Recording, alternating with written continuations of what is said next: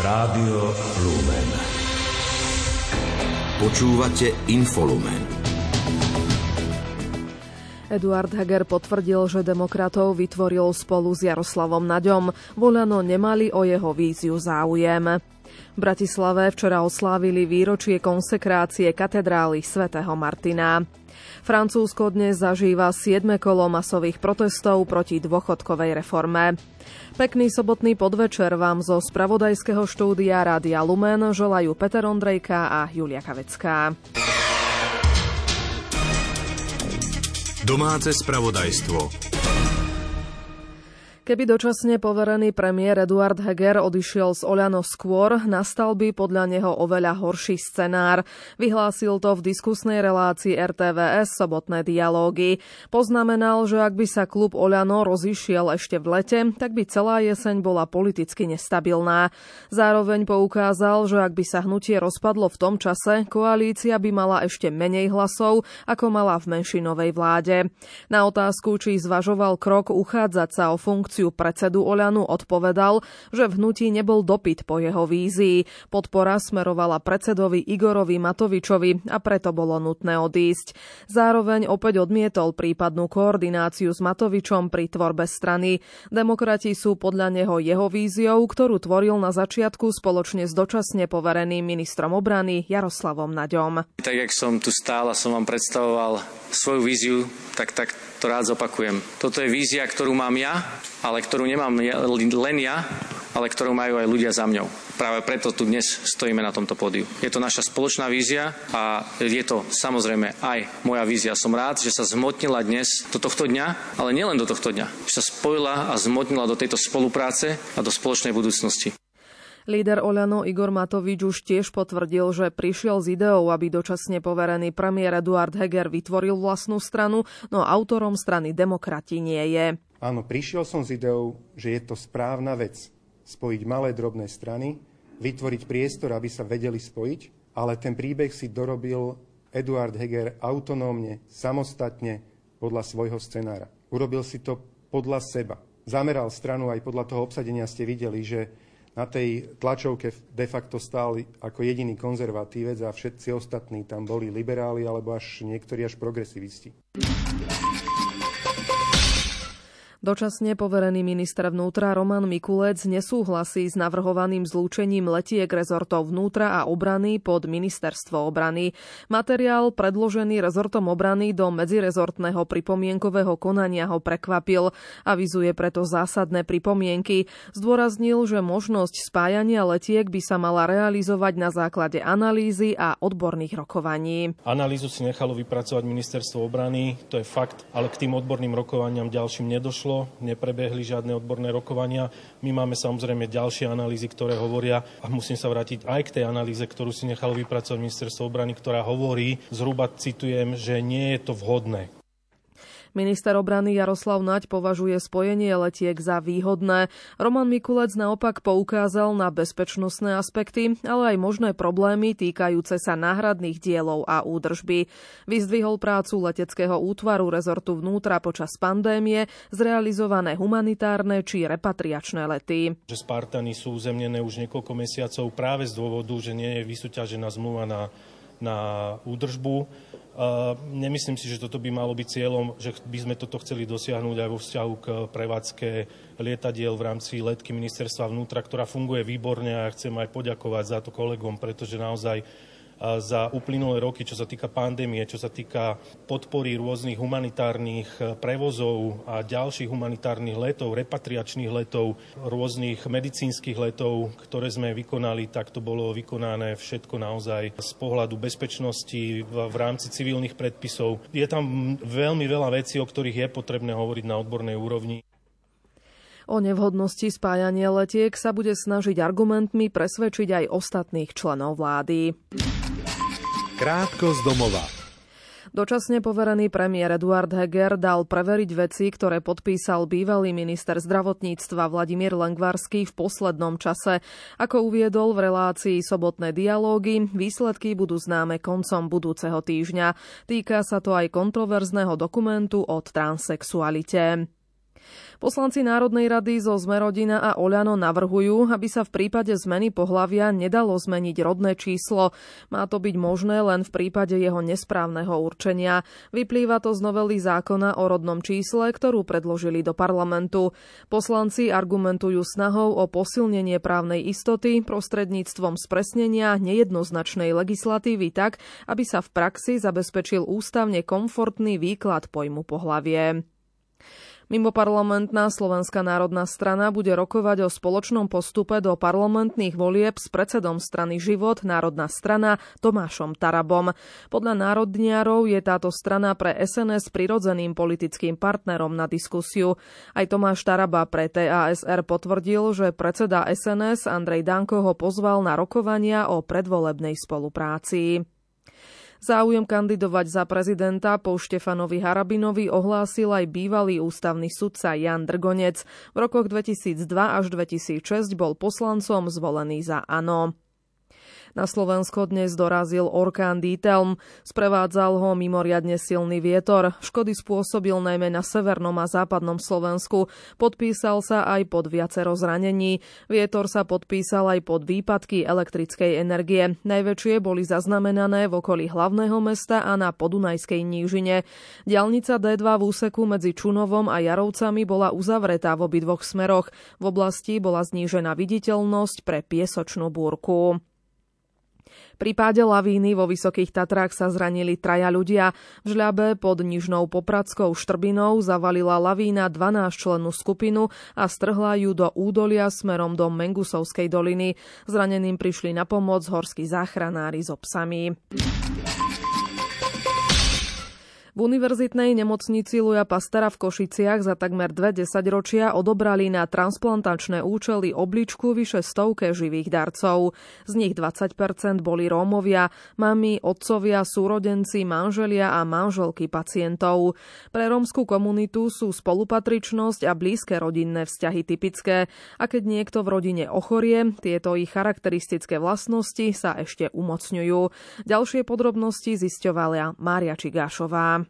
Monika Mitrová z obce Ubľa ako 29-ročná mama dvojročného dieťaťa pomohla svojou obličkou mladšej sestre. Tá mala vrodené problémy s močením, no vďaka darovanej obličke nemusela podstúpiť dialýzu. Keď sme sa dozvedeli, že sestra je chorá a bude potrebovať tú obličku neskôr, tak už vtedy ako dieťa som sa vlastne rozhodla, že keď príde ten čas a tá oblička bude potrebná, tak ja budem v dispozícii a určite ju dám. 26-ročný Lukáš Balok z Červenice pri Prešove daroval svoju obličku svojej sestre a dnes sa z jej zdravia teší celá rodina. Vôbec som sa neobával, veril som proste lekárom, veril som im, že to dopadne dobre a že to bude fungovať. Ako uviedla lekárka transplantačného centra Tatiana Balesová, aj lekári vnímajú darovanie obličky za najväčší prejav lásky a pomoci blížnemu a darcov považujú za výnimočných ľudí. Košická univerzitná nemocnica preto v Lani nominovala piatich mladých rómskych darcov na ocenenie Roma Spirit. Darovanie obličky podľa legislatívy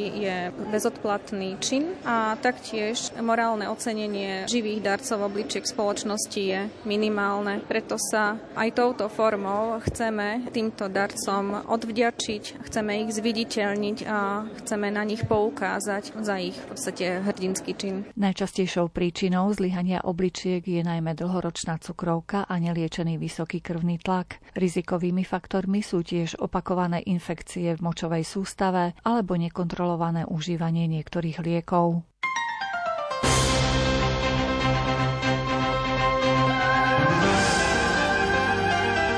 Cirkvi. V Bratislave včera oslávili výročie konsekrácie katedrály svätého Martina.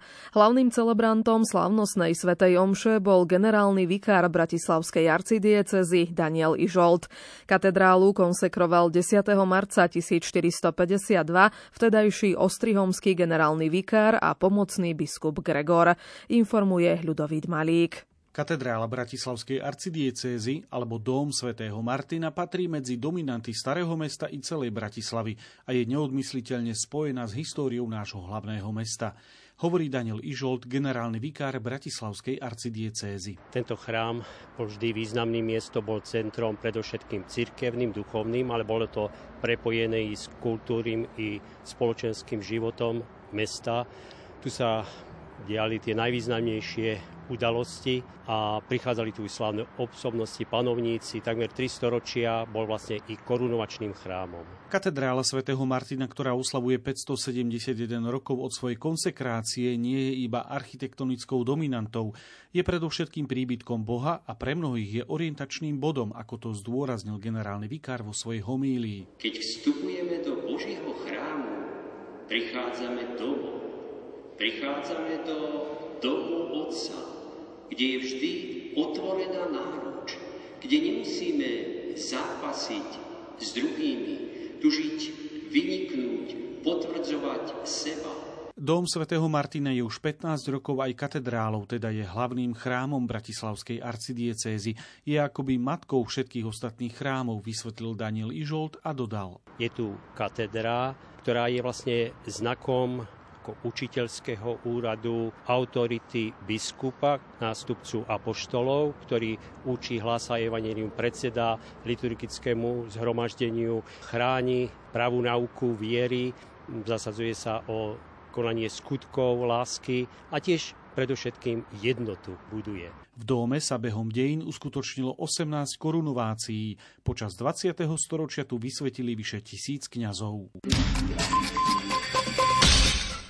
60 pedagógov z celého Slovenska včera prebralo z rúk dočasne povereného ministra školstva Jana Horeckého ocenenia svätého Gorazda. Ide o ocenenie za celoživotnú trpezlivú prácu, mimoriadny prínos pre školstvo a množstvo žiakov a študentov, ktorých pedagógovia pripravili na profesíny i osobný život. Bol pritom aj Peter Štancel. Ocenenie pedagogickej práce nesúce meno svätého Gorazda je najvyšším prejavom uznania, aké môže pedagógom udeliť minister školstva. Udelujú sa tri úrovne ocenenia. Veľkú medailu svätého Gorazda dostalo 15 pedagógov a pedagogičiek, medzi nimi aj Otomelo zo základnej umeleckej školy v Bojniciach. Som vlastne zakotvil v základnej umeleckej škole a na tej základnej umeleckej škole najkrajšie na všetkom je, vidíte, ako sa ako ovplyvňujete vývoj tej osobnosti toho dieťaťa vplyvom hudby. To je akože veľmi taká spätná väzba pekná. Malú medailu svätého Gorazda udelil rezort školstva 19 pedagógom. Medzi nimi je aj Zuzana Révešová zo Spojenej školy v Košiciach, ktorá si cenu svätého Gorazda prevzala za dlhoročnú pedagogickú prácu, osobitný prínos v oblasti inkluzívneho vzdelávania, významný podiel v oblasti vzdelávania žiakov z marginalizovaných rómskych komunít a za bohatú publikačnú činnosť. Keď som sa dozvedela, že som bola nominovaná na ocenenie, ma to veľmi milo prekvapilo. Veľmi si to vážim, že ma nominovala pani riaditeľka kolektív našej školy. Tiež sa teším, že spomedzi množstva nominovaných som bola vybratá. Je to pre mňa veľká podsta, dokonca získala malú medailu, tak mám veľmi dobré pocity. Učiteľom a učiteľkám za ich nasadenie a prácu poďakoval aj dočasne poverený minister školstva Jan Hvorecký. Jediné, čo máme ako zdroj nášho pokroku a nádej do budúcnosti, sú naši ľudia. Deti, mládež, ktorí ako dedičom odovzdáme túto krajinu a už teraz vy odovzdávate, milé kolegyne, kolegovia, to najlepšie, čo vo vás je. Lebo pravda je, že doma nič cenejšie nemáme, než to, čo sme vám prinesli do škôl a školských zariadení. Tak za toto všetko vám veľmi pekne ďakujem. Mladí zo spiskej diecezy sa dnes stretli v Ružomberku, aby sa lepšie pripravili na svetové stretnutie mládeže v Lisabone. V základnej škole svätého Vincenta v Ružomberku zneli svedectvá, spoločné spevy aj modlitba. Celá akcia niesla názov Spoločne do Lisabonu cez Ružomberok. O význame tohto stretnutia hovorí kňaz spiskej diecezy Ľuboš Laškotý. S blížiacim sa termínom Svetových dní mládeže v Lisabone uvažujeme, ako mladých motivovať a dať im čo najviac informácií, aby nepremeškali túto najväčšiu udalosť katolického mladého človeka roku 2023. Tomuto stretnutiu v Rúšomberku predchádzalo stretnutie v Poprade, kedy sme to nazvali, že do Lisabonu cez Poprad. To bolo dva mesiace dozadu, kde boli podané informácie a svedectva. A pokračujeme pre mladých v našej dieceze na Liptove, konkrétne v Rúšomberku. Pozývame najmä mladých z Oravy a z Liptova. Práve to bol cieľ, že tých, tým mladým ľuďom znova ukázať, že premeškať takúto perfektnú akciu, ako sú Svetové dni mládeže, je nie dobré. Na stretnutí sa zúčastnilo približne 50 mladých ľudí z Oravy a Liptova. O dôležitosti prípravy na Svetové dni mládeže povie Jan Bystriansky, duchovný správca UPC pri Katolíckej univerzite v Ružomberku. Je to veľmi krásna myšlienka, keď sa stretnú mladí z celého sveta na jednom mieste a zažijú obrovské spoločenstvo, ale oveľa viac dôležitejšie je to, aby sa stretli osobne s Kristom, aj osobnú, prežili osobnú skúsenosť s tou všeobecnou církvou a toto posolstvo si odniesli so sebou vo svojich srdciach. Celibát je dočasný predpis, nie je väčší ako kňazka vysviacka. Povedal to svätý otec František v rozhovore pre argentínsku webovú stránku pri príležitosti 10. výročia jeho pontifikátu. Dodal, že na druhej strane je celibát vec disciplíny. Na otázku redaktora, či by sa prax mohla zmeniť, pápež odpovedal áno. František tiež poznamenal, že vo všetkých východných katolíckých cirkvách sú kňazi mimo nízkych rádov, väčšinou ženatí. Zároveň však pochybuje, že by prípadné zrušenie celibátu priviedlo viac mužov ku kňastvu. Arcibiskup Georgen Schwein skartoval po smrti Benedikta XVI. všetky jeho súkromné listy. Bolo to tak ustanovené v závete emeritného pápeža. Hlavná časť dedictva, ako sú knihy a rukopisy, pripadla inštitútu Benedikta XVI. v Regensburgu. Menšia časť zostala vo Vatikáne, napríklad korešpondencia s jeho predchodcom. Správy zo sveta.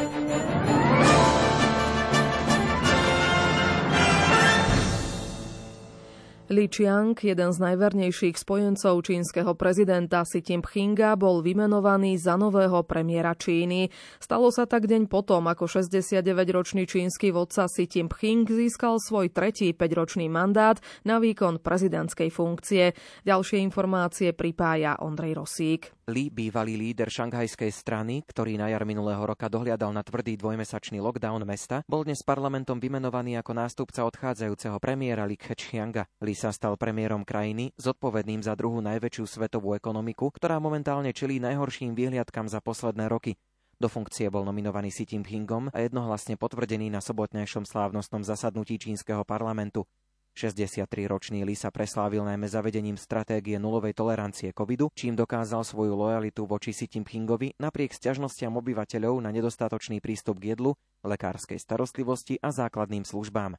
Ako premiér bude li poverený oživením stagnujúcej ekonomiky, ktorá sa stále spametáva z pandémie COVID-19 a je konfrontovaná so slabým globálnym dopytom po exporte, pretrvávajúcim zvyšovaním cieľ v USA, zmenšujúcou sa pracovnou silou a starnutím populácie. Funkciu preberá v čase oslabujúcej sa autority premiéra a štátnej rady čínskeho kabinetu, keďže Xi Jinping presúva stále viac právomocí na orgány patriace priamo pod vládnúcu komunistickú stranu. Krátko zo sveta. Francúzsko dnes zažíva 7. kolo masových protestov proti dôchodkovej reforme, ktorú presadzuje prezident Emmanuel Macron. Ten sa ale odmietol s odborárimi stretnúť. Na dnes bolo hlásených po celej krajine asi 230 protestných pochodov a akcií. Polícia očakávala 800 tisíc až milión ľudí. Európska únia a USA plánujú ešte viac obmedziť podporu ruskej invázii na Ukrajinu. Oznámili to predsedníčka Európskej komisie Ursula von der Leyenová a americký prezident Joe Biden. Uviedli to v spoločnom vyhlásení po rokovaní vo Washingtone. Osobitnú pozornosť bude, osobitná pozornosť bude venovaná tomu, aby sa Rusku zabránilo obchádzať sankcie. Konkrétne nespomenuli ani Čínu. USA aj Európska únia však zvažujú uvaliť sankcie sankcie na Peking, ak sa potvrdí, že podporuje Rusko dodávkami zbraní. Šéf Wagnerovcov Evgení Prigožin tvrdí, že jeho bojovníci sa už nachádzajú nedaleko centra Bachmutu. Na telegrame zverejnil svoje video, ako stojí na streche výškovej budovy a vraví, že je v meste, o ktoré sa intenzívne bojuje už týždne. Jeho tvrdenia však nie je možné nezávisle overiť. V dôsledku ruského ostreľovania mesta Cherson na juhu Ukrajiny dnes zahynuli traja ľudia a ďalšie dve osoby utrpeli zranenia. V dôsledku ostreľovania bolo poškodených aj niekoľko aut. Norsko poskytne Ukrajine v spolupráci so Spojenými štátmi dva systémy protivzdušnej obrany na SAMS. Oznámil to norský minister obrany Bjork Ardil Gram. Ten navštívil tento týždeň Kiev, kde sa stretol s ukrajinským prezidentom Volodymyrom Zelenským a ministrom obrany Oleksiom Reznikom. Americká Silicon Valley Bank skrachovala. Ide o najväčší krach od roku 2008, keď vrcholila finančná kríza. Podľa analytikov Morgan Stanley by sa však problém nemal preliať do celého bankového systému. Japonci si dnes v deň výročia smrtiaceho zemetrasenia a vlny tsunami pripomenuli modlitbami a minútou ticha obete z roku 2011. Pred 12 rokmi zemetrasenie s magnitúdou 9 stupňov zdevastovalo severovýchod Japonska. Podmorské otrasy vyvolali vlnu tsunami, ktorá si vyžiadala približne 18 500 mŕtvych alebo nezvesných a obrovské materiálne škody.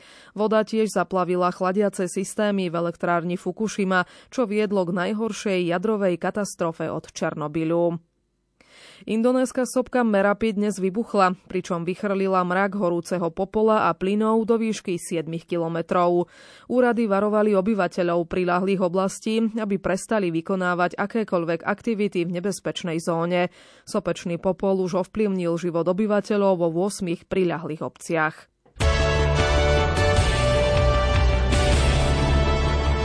Šport Rádia Lumen. Americká lyžiarka Mikaela Šifrinová dosiahla 87. víťazstvo vo Svetovom pohári a prekonala absolútny rekord legendárneho Švéda Ingemara Stenmarka. Jej 53. triumf v slalome je najviac v akejkoľvek disciplíne medzi mužmi i ženami. Vo švedskom óre dnes triumfovala Američanka pred švajčiarkou Wendy Holdenerovou a domácou Annou Svenovou Larsonovou. Petra Vlhová nedokončila druhé kolo. Slovenská reprezentantka sa po veľkej chybe v prvom kole chcela pokúsiť o lepšie umiestnenie, no risk jej nevyšiel. Švajčiarsky lyžiar Marko Odermatt triumfoval v pretekoch Svetového pohára v obrovskom slalome. V slovínskom stredisku Krajenská gora zdolal o 23 stotín sekundy Alexisa Pintura z Francúzska.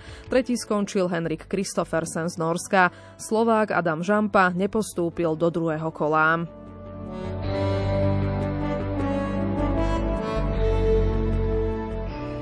Futbalisti MFK Ružomberok zvíťazili v zápase prvého kola skupiny o udržanie sa vo Fortuna Lige na ihrisku AS Trenčín 3-0. Dnes zdolala Trnava Podbrezovú presvedčivo 6-1. V skupine o udržanie sa zvíťazila Skalica v Liptovskom Mikuláši 3-0 a Michalovce v Zlatých Moravciach 5-2.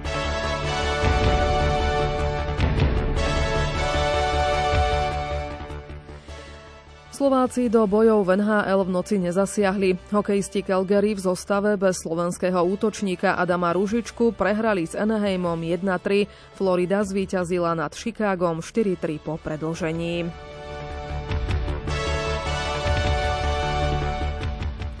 Slovenská strelkyňa Zuzana Rehák Štefečeková získala na podujatí Svetového pohára v katarskej Dohe striebro v trape. Jej boj o víťazstvo s Penny Smithovou rozhodol až rozstrel, ktorý Austrálčanka vyhrala 1-0. Slovenský strelec Juraj Tužinský obsadil na majstrovstvách Európy v estonskom Taline 6. miesto v disciplíne vzduchová pištoľ 10 metrov. Nepodarilo sa tak mu po tretí raz získať na podujatí medailu a vybojovať si olimpijskú miestenku do Paríža 2024.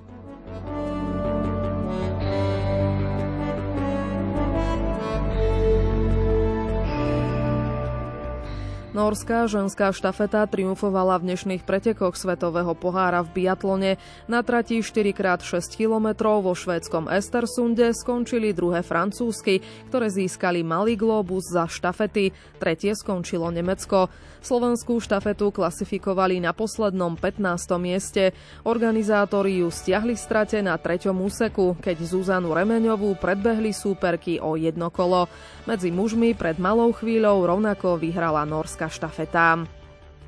Slovenská biatlonistka Ema Kapustová obsadila 26. miesto v šprinte na 7,5 kilometra na majstrovstvách sveta juniorov a kadetov v Kazachstane. V šprinte mužov na 10 kilometrov bol Damian Česnek na 58. pozícii.